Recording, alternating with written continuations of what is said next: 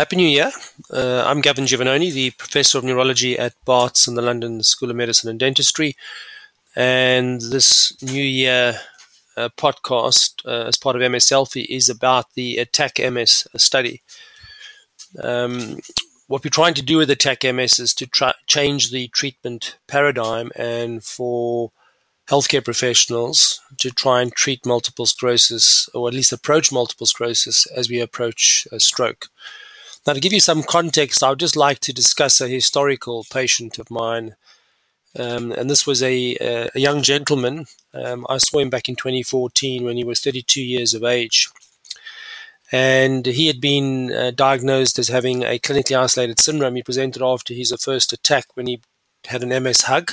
That's a t- tight constriction band around his chest. He had lost feeling from the waist down and he had weakness in his legs he was seen at his local hospital, had an MRI which showed uh, a lesion in his spinal cord, and his brain MRI was abnormal, and he was told he had clinically isolated syndrome. His neurologist at that time had decided that the best approach for him would be watchful waiting. Uh, and he was told back then that not all people with CIS, clinically isolated syndrome, uh, go on to develop MS, and that the treatments available for CIS uh, at the time were not that effective and came with potentially life threatening or serious adverse events. So he took the advice of these neurologists and uh, went on to the so-called wait, watchful waiting protocol. And over the next six years, you know, he would come up annually uh, to see the neurologist and he had symptoms in that six years. So uh, I suspect he was having mild attacks because he had intermittent eh, patches of numbness and tingling in his arms and legs. And the neurologist that had been seeing him ignored these as potentially mild attacks uh, and was waiting, was waiting for the next big attack before diagnosing him as having MS and offering him a disease modifying treatment. Um, tragically, back then, this particular center was not doing annual MRI scans as part of monitoring, and now that's probably not happening anymore. I think one thing that has changed over the last decade is that almost all MS centers now uh, do annual MRI scans uh, as monitoring scans for patients.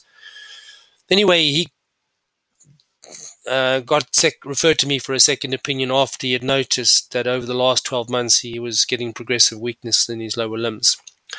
When I saw him in clinic, he was actually using a walking stick, and he had said about a year ago that he had uh, increasing weakness in his lower limbs, um, which was probably a relapse. But since then, he had gradually progressed. Uh, he'd been given a, a, course of oral steroids by his local team, but it made little difference to his uh, functioning. And when I took a history from him, in addition to the lower limb weakness that was affecting his mobility, uh, he had bladder problems, he had chronic constipation and sexual dysfunction. He was having difficulty getting an erection and, uh, and reaching a climax. He had become depressed and very worried, uh, anxious about his job. Uh, he was having cognitive problems, and he mentioned having difficulty remembering things. Um, and uh, when I arranged for him to be re-imaged, he had a massive lesion load. Uh, he had gross brain atrophy and he had four gad enhancing lesions. So his MS was pretty active in terms of inflammatory activity. Uh, and he had acquired enormous amounts of end organ damage in that uh, six year period since he had his first clinical attack. Um, and this is one of the problems with multiple sclerosis is that, you know, for every clinical attack or symptom, there are 10 or more lesions that are occurring uh, on an MRI scan that you can't see. And even that's the tip of the tip of the iceberg because most MS lesions are microscopic and we're not seeing them on MRI. So this poor man had probably very active MS and had been acquiring damage uh, while they, while his neurologist was waiting for him to have the next big attack to label him as having MS to offer him a disease-modifying treatment. Um,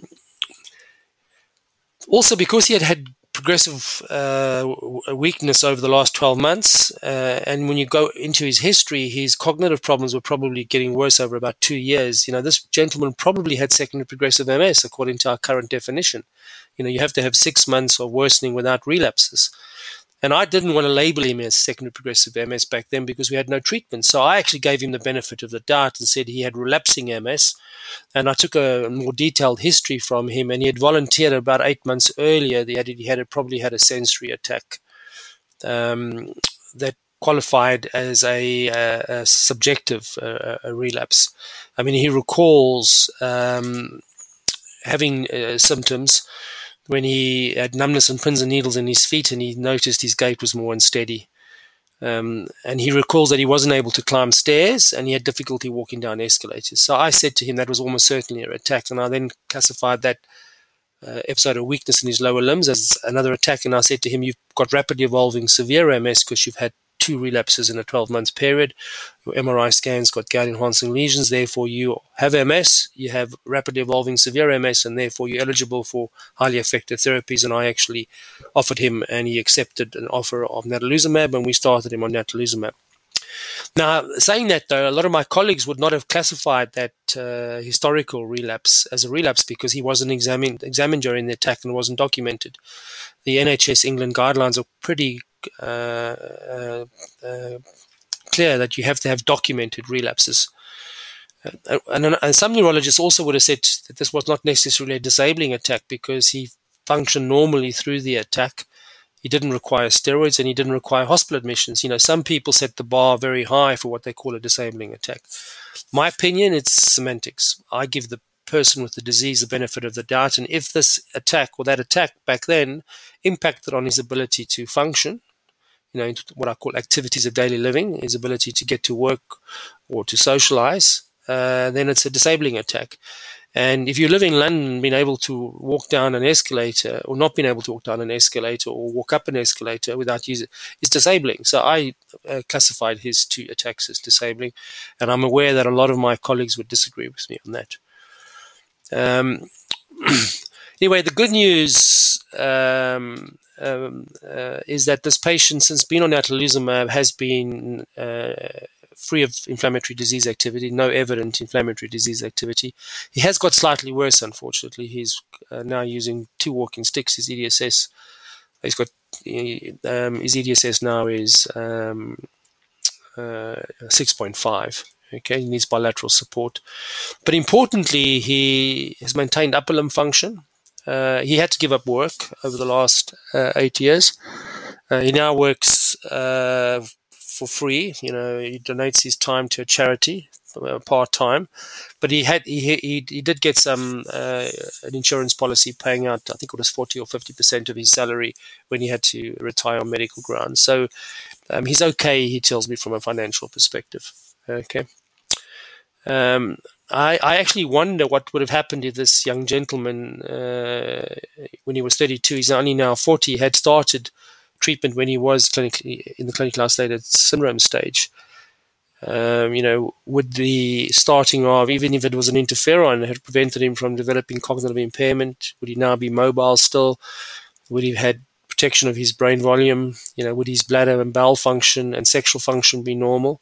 And would he still be employed? These are the kind of things that haunt us as neurologists. You know, the delay in diagnosis and access to treatment, I suspect, has had uh, consequences for this individual. And I think now that we have good phase three trial data, uh, also from extension studies, and we have the real life registry data from these big registries, uh, MS Sweden, t- Italy, France. It's quite clear now that early access to DMTs, and particularly early access to the highly effective disease modifying treatments, delays disability progression and also the time to secondary progressive MS. So I have little doubt that based on the data, this gentleman has suffered the consequences of delayed diagnosis and treatment. And unfortunately, once you acquire quite a lot of end organ damage, in other words, you have brain volume loss, you have black holes on the so-called T1 weighted MRI imaging. You know, those are the uh, lesions that are more destructive. Once you've acquired damage, your reserve, your ability to recover function drops. So therefore, your the benefits of treatment are, are less. Uh, and so, even though this gentleman got onto a highly effective therapy, got onto it late, and therefore the benefits to him are reduced. Um, now, one of the things that I have observed, and I've written about this before, is that people who do get onto highly effective therapies when they're more advanced with disability often continue to get worse. And the reason for that is, is that worsening now in the next 12 to 24 months is driven by the inflammatory activity in the past. And by stopping new lesions and inflammation now actually has benefits in the future. So that's what I call therapeutic lag. And the more disabled you are, the longer the lag period because some of the treatment effects are, are, also about recovery of function. And when you have got poor reserve or you're older, you just can't recover function. So we don't see improvements occurring. Uh, anyway, I've actually written a, uh, a, um, a, an MS Selfie newsletter from actually from when I first started off the MS Selfie back in July 2021 on getting worse, and it's one of the most read newsletters. So if you haven't read it, I would urge you to click on the link and read that because that explains why people get worse despite being free of relapses or inflammatory disease activity. This this this individual, for example. Now I know that this patient story is historical uh, Uh, and things have changed, and I completely agree now that most neurologists will at least offer people with high risk CIS, clinical isolated syndrome treatments. But the problem we have in the NHS that it's still the old injectable therapies that are available for treating CIS. That's interferon beta and glatiramer acetate. All the newer or more effective therapies are not available. And so one of the things some people do is then still wait for the next attack so they have CIS or wait for uh, uh, new lesions on MRI to, to diagnose them as MS or going to apply the uh, new McDonald criteria for making the diagnosis of MS more strictly, and that means doing a lumbar puncture. And when you have local synthesis of oligoclonal, those are immunoglobulin IgG bands, that can be substituted for dissemination in time. Now, this patient back in 2014, uh, well, actually 20, 20, uh, 2008, would actually fulfill the new McDonald criteria, criteria for having MS. So if you went back historically, you could say he had MS in 2008. Unfortunately, applying the McDonald criteria retrospectively is a difficult thing. So you can't go back and say he had MS, he should have been treated. But anyway, now for people presenting with their first event, uh, doing a CSF is very, very helpful in making the diagnosis of MS rather than CIS, which opens up other treatment options. So you had one attack Okay, you've got dissemination in time and space based on the new criteria. Therefore, you have active MS that you can be offered not only the injectables, but you can go on to the oral treatments, uh, dimethyl fumarate, uh, ponesimod, teriflunomide, and you can also offer the anti-CD20 therapies. That's ocrelizumab and ofatumumab because they are licensed for active MS. Unfortunately, you can't offer t- tier two and three in the more active therapies uh, because you have to have rapidly evolving severe. And this is one of the what frustrates me is the only highly effective therapies that are available first line in people with active MS are the anti-CD20 therapies, and there are lots of issues around those long term. And that's why I'm personally trying to lobby both Merck and Biogen, these are the manufacturers of cladribine and natalizumab, to please go to the MHRA and make the case for a label change I can't see any reason why we can't use cladribine first line in people with CIS or early MS, and similarly natalizumab, particularly in the JC virus negative population that have low risk of PML. Why would we not want to offer them natalizumab?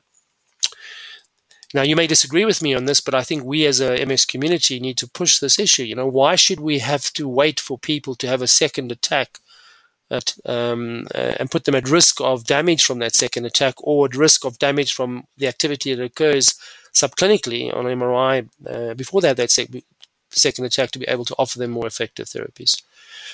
Okay. Anyway, we are so concerned about the delayed access to highly effective treatments that we are starting a trial called the Attack MS trial. Uh, and what we're trying to test with this trial is treat does treating MS as soon as possible with a highly effective therapy, natalizumab, okay, and this is within 14 days of symptom onset, improves outcome compared to delayed access to natalizumab, in other words, waiting three, three months, which we think is the normal period of time it takes for a person to get diagnosed and be put onto treatment. And uh, this trial, I think, is very innovative. Aim, it aims to approach the treatment of MS like we treat stroke. Now, we know in stroke, minutes and hours makes an enormous difference to outcome. And what we're saying is days and weeks makes an enormous difference to outcome. And Professor Klaus Schmierer in our center is the clinical lead on this. And I put two slides up uh, in the uh, online or in the MS Selfie so that you can look at uh, the inclusion criteria and the trial design. But I am very excited by this because if this study is positive, it's going to change the way the MS community approaches multiple sclerosis. Okay. Um, Anyway, I would like your help. Uh, could you please spread the message locally? Um, you know, and the question I want to ask you, and this is a mental exercise, if you were right at the very beginning of your diagnosis, or a family member, let's say it's a sister or brother or a child of yours, has their first clinical attack, would you want them to be in a trial like this to see if very if, uh, early, highly effective treatment? So this would be flipping the pyramid as soon as possible, has a positive outcome in terms of uh, MS compared to delayed access uh, to treatment. That's the question we need to know from you. Would you participate, or would you one of your family? would you encourage one of your family members uh, to participate? Anyway, I I think this trial will be positive. I give it a high a high a high a chance of being positive based on my experience of treating MS over the last 30 years. Uh, I would say this trial has about a 75 to 80% chance of being positive. And if it is positive, okay, and shows that starting a high efficacy therapy, you know, just, you know, um, 10 weeks earlier has an outcome, then we are going to have to put systems in place, treatment pathways, not only for diagnosis, but for treatment, to really optimize the uh, management of multiple sclerosis. Anyway, if you have any que- questions about this uh, case study or the issues raised in this newsletter, please uh, leave a comment. I'll get back to you on that. And I'd like to urge anybody listening to this to please uh, subscribe. Um, uh, what one thing I've noticed is that when people's subscri- annual subscription comes to renewal, a lot of them aren't renewing, and so I'm actually losing subscribers at quite a high rate, and that's quite worrying because um, for this an MS Selfie initiative to be long term, to be viable long term, I really do need a steady income from it. Not for myself. Um, I'm using the money to pay for a medical writer and a web designer, and the and the website's looking very good. We've actually beta tested it now with quite a few people with MS, and we've got some changes to make, and we're hoping to make it go live in the next few uh, months. At least uh, the, the first part of the uh, website. And the whole idea is to actually create a curated experience for people with newly diagnosed MS. So you don't have to trawl through, uh, you know, MS selfie newsletters from the past. It actually curates it into a wonderfully uh, indexed uh, uh, website that you can find information with one or two clicks. So that's the purpose of the paying subscribers. Now, if you can't afford to subscribe, don't worry about it. Don't feel guilty. It's only if you can afford it, um, because this is free to all readers. Um, I'm just hoping that by encouraging people who can afford to donate, we can actually make this a viable long term um, initiative. Anyway, enjoy and uh, Happy New Year.